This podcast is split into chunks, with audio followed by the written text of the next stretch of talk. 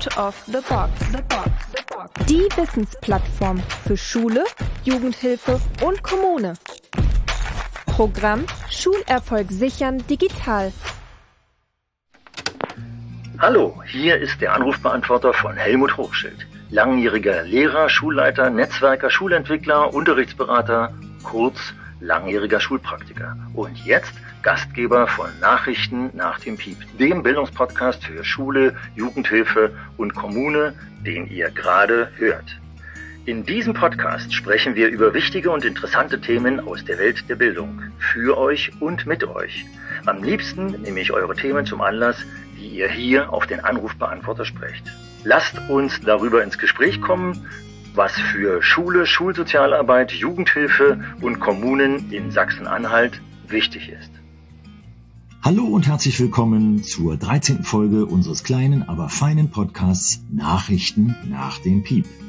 Nachdem ich in unserer zwölften Folge ein sehr interessantes Gespräch mit Silke Mertens aus dem Schulleitungsteam der Freien Schule Magdeburg über den beispielgebenden Schulentwicklungsprozess führen durfte, haben dieses Mal wieder drei junge, frische PädagogInnen auf unseren Anrufbeantworter gesprochen. Obwohl es beim ersten Hören gar nicht so erscheint, knüpfen die Fragen fast direkt an das Thema Schulentwicklungsprozess an. Hören wir Danielas Frage und suchen nach dem Anknüpfungspunkt zum Thema Schulentwicklung. Hallo lieber Helmut, hier ist Daniela. Gerade bin ich Theaterpädagogin in Ausbildung und da gibt's regelmäßig verschiedene Prüfungen abzulegen, für die ich auch verschiedene Projekte plane. Und für diese Projekte suche ich natürlich nach Partnern und ich finde, dass Schulen dafür ganz gut geeignet wären. Gerade auch, weil Schulkinder während der Pandemie häufig viel zu Hause bleiben mussten und sich so eben selten begegnen konnten. Da finde ich, dass gerade theaterpädagogische Projekte super geeignet sind, damit sich die Kinder auch auf künstlerische Weise neu begegnen können. Dabei ist mir aber leider aufgefallen, dass Bürokratie eine große Hürde dabei darstellt, weil es gibt lange Planungszeiträume, es ist schwierig, die nötigen Fördermittel zu bekommen und auch ähm, die richtigen Fördermittelgeber ausfindig zu machen. Und die Schulfördervereine haben ja nicht unbedingt sofort die entsprechenden finanziellen Mittel zur Verfügung. Und ich frage mich daher, was du da so für Erfahrungen gemacht hast. Gibt es vielleicht unbürokratische Wege für solche Partnerschaften und Projekte an Schulen, wo man eben auch spontaner agieren kann? Und hast du generell einen Tipp für eine angehende Theaterpädagogin im Zusammenhang mit Projektplanung mit Schulen? Ich würde mich sehr freuen auf deine Antwort. Ciao. Daniela, vielen Dank für deine Frage. Ich glaube, dass Theaterpädagogik unbedingt nicht nur in Schulen, sondern auch in Jugendfreizeit hineingehört. Ich selbst habe an einer pädagogischen Hochschule studiert, als es noch das Fach Rollenspiel gab, explizit als Fach und als Schulfach. Warum haben wir das damals an der pädagogischen Hochschule gehabt? Weil es auch aus meiner Sicht ein absolut wichtiges Fach ist. Daniela, du sagst, äh, äh dass Schulen für theaterpädagogische Projekte ganz gut geeignet sind. Ich will dir widersprechen und du hast es ja beinahe selbst getan, als äh, dass du dann später gleich gesagt hast, es sind super Möglichkeiten. Denn das sehe ich auch so. Es ist ja nicht nur die Möglichkeit, dass Kinder sich persönlich, wie du es sagst, neu begegnen im Rollenspiel, sondern was für Lehrkräfte manchmal viel wichtiger erscheint, ist die Tatsache, dass auch Inhalte auf künstlerische Weise neu entdeckt werden können. Und von daher denke ich, wäre es eine ganz tolle Möglichkeit, Theaterpädagogik in Schulen hineinzuholen, auch unter dem Aspekt der Unterrichtsentwicklung. Nämlich, wenn ich mir vorstelle, dass Geschichtsunterricht, und ich habe es tatsächlich auch selbst praktiziert, mit Kostümen ausgestattet, hier Kinder und Jugendliche frühere Epochen selbst erleben können, szenisch erleben können, nachspielen können, wie das Leben im Mittelalter auf einem Bauernhof war oder in einer Stadt war wie im Sprachunterricht, egal ob Deutsch oder in Fremdsprache, szenisch die Sprache erlebt werden kann und entwickelt werden kann, wie selbst in Mathematik eine Problemstellung szenisch dargestellt werden kann. Also zum Beispiel das Gespräch zwischen zwei Menschen, die ein Zimmer, eine Wohnung neu renovieren wollen und sich jetzt überlegen, wie viel Farbe, wie viel Fußbodenfläche sie brauchen und das in einem Gespräch darzustellen, ohne es aus einem Buch abzulesen, sondern tatsächlich das Problem so darzustellen, dann ist das ein Motivationsansatz, egal für welche Inhalte, für mathematische Inhalte, für naturwissenschaftliche Inhalte, für Inhalte aller Fächer, die dann Lernprozesse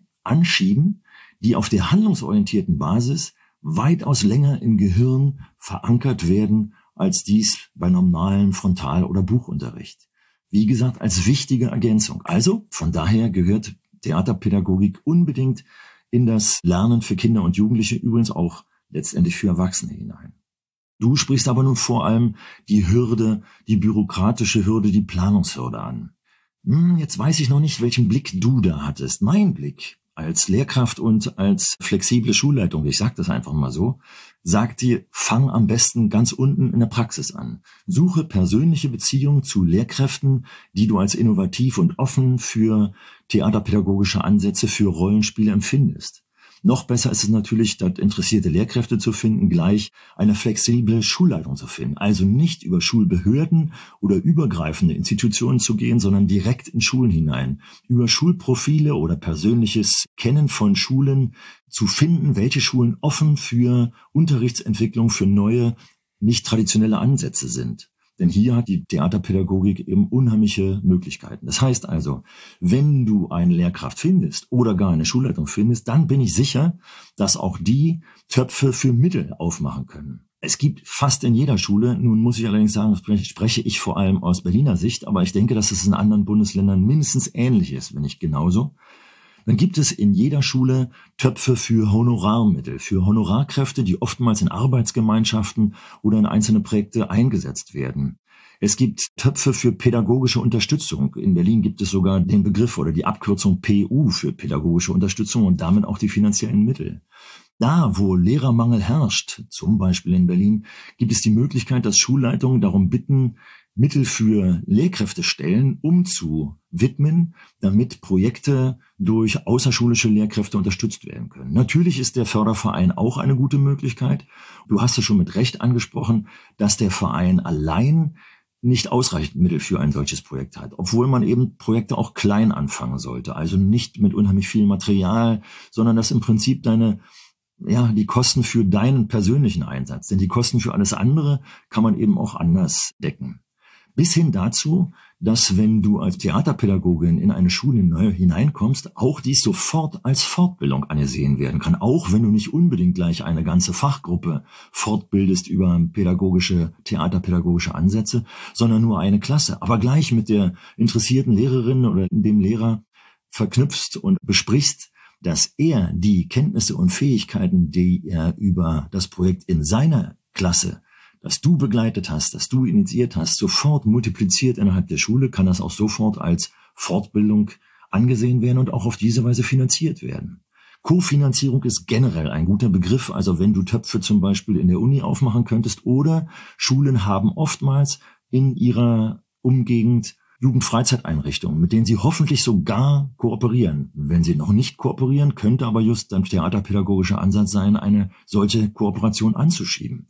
Und hier dann Mittel aus verschiedenen Institutionen freizumachen, könnten eben auch sofort Finanzierung für deutsche Projekte sein. Wichtig ist allerdings, dass jedes Projekt, was du anschiebst, möglichst Anknüpfungspunkte für eine Etablierung in der Institution, also in dem Jugendfreizeitheim oder in der Schule, bieten. Denn wenn etwas etabliert wird, langfristig, dann wird man auch gleich die Möglichkeit sehen, Mittel dort einzusetzen, wo ein Anknüpfungspunkt für langfristige Entwicklung geboten werden kann und Projekte nicht groß anlegen, sondern klein anlegen, indem du einfach tatsächlich in eine Schule hineingehst, eine Lehrkraft dir greifst und sagst, ich möchte ein theaterpädagogisches Projekt anbieten. Wie könnte das dann aussehen? Und dann die Projektplanung gemeinsam mit der Lehrkraft gestalten, damit es sofort an den Bedürfnissen der Kinder oder der Jugendlichen anknüpft. Also klein anfangen, die Planung klein anfangen und wenn du eine flexible Lehrkraft hast, dann wird die flexible Lehrkraft vielleicht schon nach einem dreistündigen Gespräch mit dir einen Unterricht innerhalb der nächsten 14 Tage mit einbauen, der dann deine theaterpädagogischen Ansätze mit anbietet. Zuletzt noch vielleicht der Hinweis, ich habe gerne in der Lehrkräfteausbildung theaterpädagogische Ansätze angeboten, bin also generell mit einer Lehrkraft oder mit einer Lehrkraftgruppe in das Gripstheater in Berlin gegangen und wir haben dort auf der Probebühne zusammen theaterpädagogische Gestikulierungen, Mimik auszubilden, Ansätze geboten, dass die Lehrerinnen und Lehrer, die zukünftigen, die Lehramtsanwärterinnen und Lehramtsanwärter sofort motiviert hat, das für sich zu nutzen, für ihre eigene Persönlichkeitsentwicklung zu nutzen, aber auch für den Unterricht zu nutzen. Insofern hoffe ich, dir einiges angeboten zu haben, klein anfangen, auf der persönlichen Ebene anzufangen, um so ein tolles Projekt wie theaterpädagogische Möglichkeiten in die Schule oder in andere Institutionen einzuführen. Ja, und wer richtig zugehört hat, hat gemerkt, dass hier ganz viel Potenzial für Schulentwicklung, für Unterrichtsentwicklung drin liegt. Von daher müsste eigentlich fast jede Schule verpflichtet werden, theaterpädagogische Ansätze in die Schule mit einzubeziehen. Also, wenn man hier zum Beispiel nochmal zurückschaut auf das Gespräch mit Silke Mertens von der Freien Schule Magdeburg, dann gehe ich davon aus, dass diese Schule zu einem solchen Ansatz sofort zugreifen würde. Und nun wird es spannend sein, was Hannas Anliegen mit Schulentwicklung zu tun hat. Hören wir uns Hannas Anliegen an. Hallo Helmut, ich bin Hanna und Förderschullehrerin an einem Förderzentrum mit dem Förderschwerpunkten Sehen und Lernen in Sachsen. Eigentlich eine schöne Tätigkeit, wie ich finde. Doch leider führen so einige Aspekte dazu, dass es nicht mehr ganz so erfüllend ist für mich.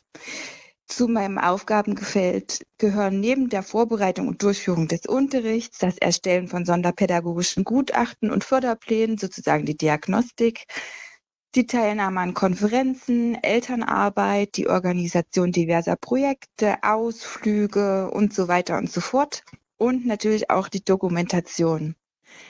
Leider habe ich zunehmend den Eindruck, dass auf Lehrerinnen und Lehrern immer mehr Aufgaben abgewälzt werden, beziehungsweise müssen die einfach immer mehr bewältigen.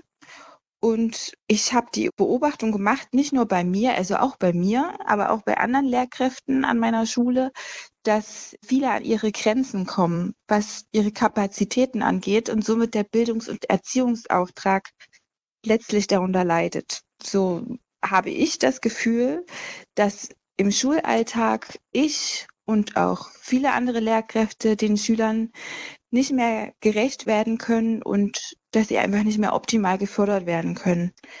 Zu wenig Lehrkräfte tragen meiner Meinung nach zu viele Aufgaben auf ihren Schultern. Und hinzu kommt, dass speziell jetzt an unserer Schule zu wenig qualifiziertes Fachpersonal zur Seite gestellt wird um die Lehrerinnen und Lehrer sozusagen zu entlasten. Ich denke, das ist kein Phänomen, was jetzt nur die Schulform Förderschule oder Förderzentren betrifft, sondern auch alle anderen Schulformen. Doch warum ist das so? Woran hängt das? Vielleicht hast du ja eine Idee oder nochmal ein paar interessante Aspekte dazu. Ich bin auf jeden Fall gespannt. Viele Grüße aus Sachsen. Liebe Hanna, der letzte Teil deiner Frage, der ist am einfachsten zu beantworten. Woran liegt das? Das liegt einerseits daran, dass Menschen wie ich, nämlich dieser sogenannte Boomer-Jahrgang, Baby-Boomer-Jahrgang oder ich bin etwas älter, aus dem Dienst ausscheiden und nicht so viele Menschen sozusagen nachkommen und der ganze Haufen alter Menschen einfach aussteigt, alter Pädagogen. Aber viel schlimmer und das der wichtigere Grund ist, dass Politik und Universitäten darauf nicht reagiert haben. Es werden seit langem viel zu wenig Lehrkräfte und Pädagoginnen und Pädagogen insgesamt ausgebildet, in allen Bereichen ausgebildet. Und deswegen haben wir in fast allen Ländern, in den Stadtstaaten vor allem, aber auch inzwischen in den anderen Flächenländern, Mangel an Pädagoginnen und Pädagogen. So viel dazu. Daran können wir im Moment nicht viel ändern. Und deswegen ist der zweite Teil meiner Antwort der wichtigere Teil. Nämlich, wo können wir ansetzen, das, was du bemängelst, nämlich die starke Belastung, die Überbelastung an viel zu vielen Aufgaben. Wie können wir damit umgehen, so dass wir nicht darunter zerbrechen und vor allem die Kinder und Jugendlichen nicht darunter leiden? Kommen wir zu deinen sonderpädagogischen Kompetenzen.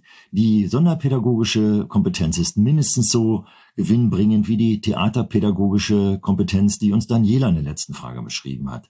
Und zwar ist das ein ganz toller Ansatz. Beides sind tolle Ansätze für Schul- und Unterrichtsentwicklung. Von daher ist es ganz wichtig, dass auch du die Wertschätzung in der Schule bekommst, die du verdienst.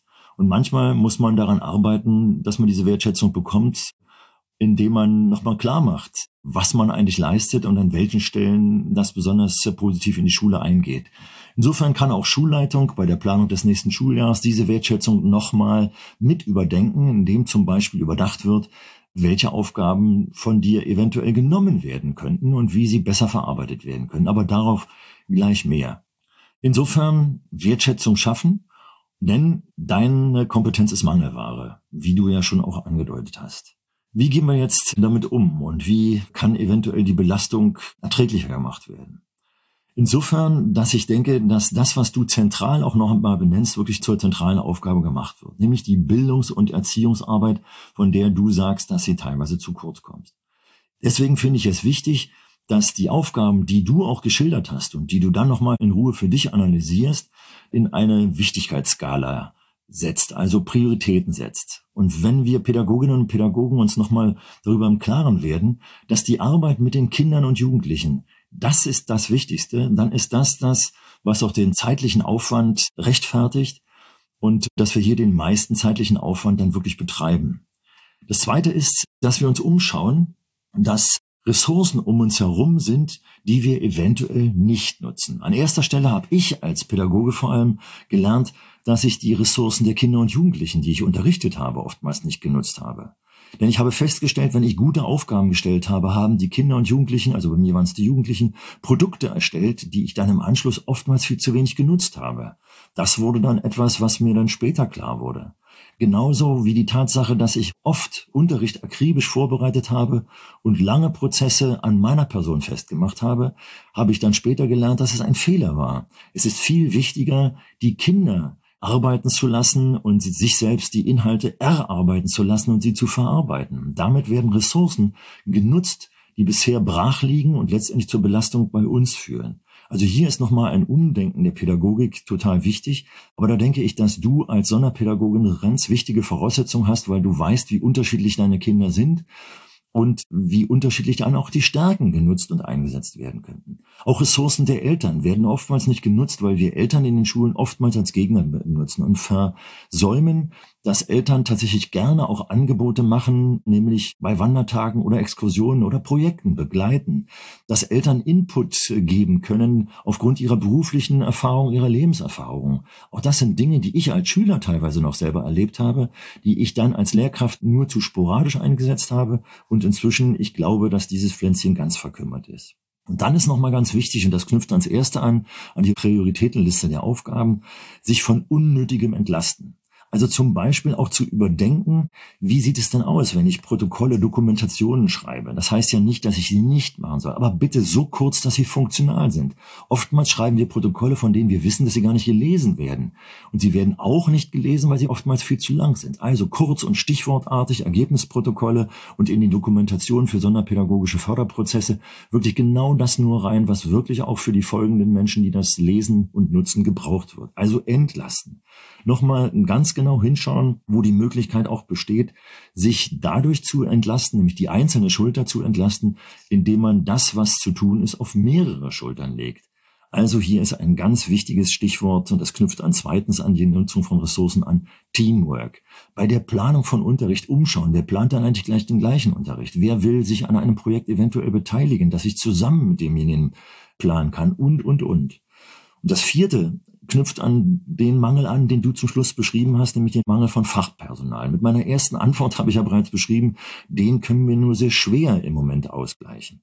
Deswegen ist es so wichtig, sich umzuschauen, mit welchen Menschen arbeiten wir denn zusammen und welche Kompetenzen haben diese Menschen. Also das multiprofessionelle Arbeiten, dass also Schulsozialarbeit genauso unter Belastungen ächzt, wie die Lehrkräfte es tun. Aber wenn sich beide zusammentun würden und beide zusammen überlegen würden, wie sie mit den Jugendlichen umgehen, könnte man sozusagen die Kompetenzen miteinander verknüpfen und letztendlich effizienter einsetzen. Das moderne Wort ist hier Synergieeffekte schaffen. Also zu schauen, was ist dadurch unnötig und belastend, weil ich es alleine mache und wie könnte ich durch die Zusammenarbeit es vereinfachen. Also ich finde, dass Teamarbeit ein wichtiger Ansatzpunkt übrigens auch, und da sind wir wieder beim Hauptstichwort für Schule und Unterrichtsentwicklung ist. Alles das, was wir gemeinsam tun, braucht einen Anschub, weil wir immer erstmal denken, auch ich muss ja einen extra Termin haben und es braucht mehr Zeit. Alleine kann ich es besser. In der Regel ist es nicht so, dass ich es alleine besser kann, sondern in der Regel, wenn ich den Schritt mache, auf andere zuzugeben, Gruppen bilde, aber auch zum Beispiel mich nur ein kleines Beispiel zum Schluss, mich mit einer Sekretärin unterhalte, was eigentlich ihre Aufgabe ist oder der Sekretär und was meine Aufgabe ist. Und ich dann feststelle, Mensch, da gibt es ja eine Aufgabe, das ist eigentlich Aufgabe des Sekretariats und ich mache das immer alleine. Also diese Gespräche führen oftmals tatsächlich zu Synergieeffekten, die wir viel zu selten nutzen. Also Zufriedenheit schaffen durch viel Kommunikation und Kooperation ist der einzige Weg aus meiner Sicht, den du gehen kannst. Bis hin dazu, wenn du dich tatsächlich nicht wertgeschätzt fühlst, Schulen zu suchen, wo eine Wertschätzung viel stärker stattfindet und solche Teamansätze viel stärker vorhanden sind, als sie in deiner Schule sind. Ich hoffe, dir einige Punkte genannt zu haben. Also ran, auch übrigens alle anderen Zuhörerinnen und Hörer, ran an die Entwicklungspunkte, die hier, glaube ich, für alle möglich sind, zum Beispiel an die Aufgabenpriorisierung. Also viel Erfolg dabei und wir hören uns jetzt die letzte Frage einer Lehrkraft an, nämlich Ben hat ebenfalls Probleme mit der Belastung durch seine Arbeit. Hi Helmut, mein Name ist Ben. Ich bin Lehrer, Gymnasiallehrer in Hessen seit jetzt circa einem halben Jahr. Und was mir auffällt ist, dass bei einer vollen Stelle wahnsinnig wenig Zeit dafür bleibt, wirklich guten Unterricht, also problemorientierten und lernendenorientierten Unterricht zu planen und Methoden auch sinnvoll einzusetzen innerhalb des Ganzen. Und da dachte ich mir, es wäre tatsächlich interessant zu wissen, wie du das gerade zu Beginn deines Lehrerdaseins gemacht hast, auch wenn es jetzt ein anderer Schulzweig war, ist es gerade, was die pädagogische und methodische Arbeit angeht, wahrscheinlich total interessant zu wissen, wie du das gemacht hast. Was noch dazu kommt, ist auch jetzt wieder ein Tipp gerade für einen Berufsanfänger, diese ganzen Zeitfresser, die dazukommen und die dann zusätzlich noch dazu führen, dass man zum einen natürlich manchmal ein bisschen frustriert ist, weil man nicht so viel Zeit hat für guten Unterricht und weil die Arbeiten meistens nicht ganz so spaßig sind wie dieses wahnsinnig das Korrigieren, wobei ich da mit Mathe natürlich glücklicherweise ein Fach habe, was noch einigermaßen dankbar ist. Ich will gar nicht wissen, wie das bei anderen Kollegen ist. Hm, die Organisation außerhalb des Unterrichts, bin jetzt direkt Klassenlehrer in der fünften Klasse geworden und da kommt schon gerade jetzt während der Corona-Pandemie total viel Kommunikatives mit den Eltern, was an sich auch gut ist, aber manchmal relativ anstrengend sein kann, gerade weil es relativ viele Verantwortung bei einem liegt, wenn Eltern von einem wissen wollen, ob man jetzt das Kind schicken darf oder nicht, etc. pp. Insgesamt die Kommunikation mit Lernenden und Eltern kann relativ anstrengend sein, gerade wenn es um Notengebung geht und Lernende da nicht so einverstanden sind. Klar kann man da, also versuche ich mit in einer gewissen transparenten Art und Weise meine Noten zu verkünden, aber selbst wenn das nicht funktioniert, oder was heißt selbst wenn nicht, sondern wenn das nicht funktioniert, dann wird das immer relativ anstrengend, wenn gerade beispielsweise in der Oberstufe Eltern kommen, um über mündliche Notengefühl zu feilschen, dann ist es auch relativ frustrierend und verunsichert einen auch ein Stück weit so. Ich danke dir und ciao. Mensch, Ben, herzlichen Dank für deine Frage. Ich hoffe, du erlaubst mir einen kleinen mitleidigen Blick am Anfang, weil du ja beschreibst, dass du Gymnasiallehrer bist. Ich bin selbst als Schüler durch ein traditionelles Gymnasium gegangen, mit einer Fremdsprache Latein und ähnlichen Dingen. Auch meine Kinder sind auch durch ein Gymnasium gegangen, aus unterschiedlichen Gründen. Hätte ich sie gerne auf einen anderen Schulzweig geschickt, aber es dann doch nicht getan. Von daher habe ich die Einblicke tatsächlich auch noch durch die Ausbildung ich habe nämlich Gymnasiallehrer auch zum Schluss ausgebildet im Referendariat und musste leider feststellen, dass all das, was ich unter anderem auch in diesem Podcast hier in vielen Folgen beschrieben habe, im Gymnasium tatsächlich noch sehr traditionell läuft, also anders läuft, als sich Pädagoginnen und übrigens Bildungswissenschaftler dies wünschen. Von daher habe ich zum Beispiel den Ansatzpunkt, den ich in vielen anderen Antworten benutzt habe, nämlich die Multiprofessionalität zu nutzen. Die findet oft im Gymnasium nicht statt, weil es tatsächlich oftmals gar keine anderen Professionen als Lehrkräfte gibt und das ist sehr schade. Trotzdem werde ich am Schluss nochmal kurz darauf eingehen. Nun aber direkt zu deiner Frage und ich hoffe, du entschuldigst meine kleine mitleidige Einführung. Denn natürlich machst auch du wichtige Arbeit und Arbeit, die dir auch zum großen Teil Spaß macht, wie du beschreibst. Aber du leidest genauso wie viele andere Pädagoginnen und Pädagogen in allen möglichen pädagogischen Institutionen auch unter der ja tendenziellen Überlastung und Mehrbelastung, die immer wieder stattfindet. Du hast mich gefragt, wie ich das am Anfang gemacht habe und eigentlich sollte ich die Antwort gleich ganz weglassen, denn ich habe natürlich alle Fehler gemacht, die das traditionelle Schulsystem vor 40 Jahren auch mir angeboten hat. Nämlich, ich bin als Einzelkämpfer reingegangen, habe zumal als Hauptschullehrer noch mehr als die beiden von mir studierten Fächer unterrichten müssen und habe daher zum Buch gegriffen, zum Lehrbuch gegriffen und habe versucht, nach dem Lehrbuch zu arbeiten. Glücklicherweise haben mich meine Schüler gelehrt, dass Lehrbuchunterricht relativ schnell zu Schiffbruch geführt hat, nämlich dass wenig in den Köpfen der Schülerinnen und Schüler geblieben ist.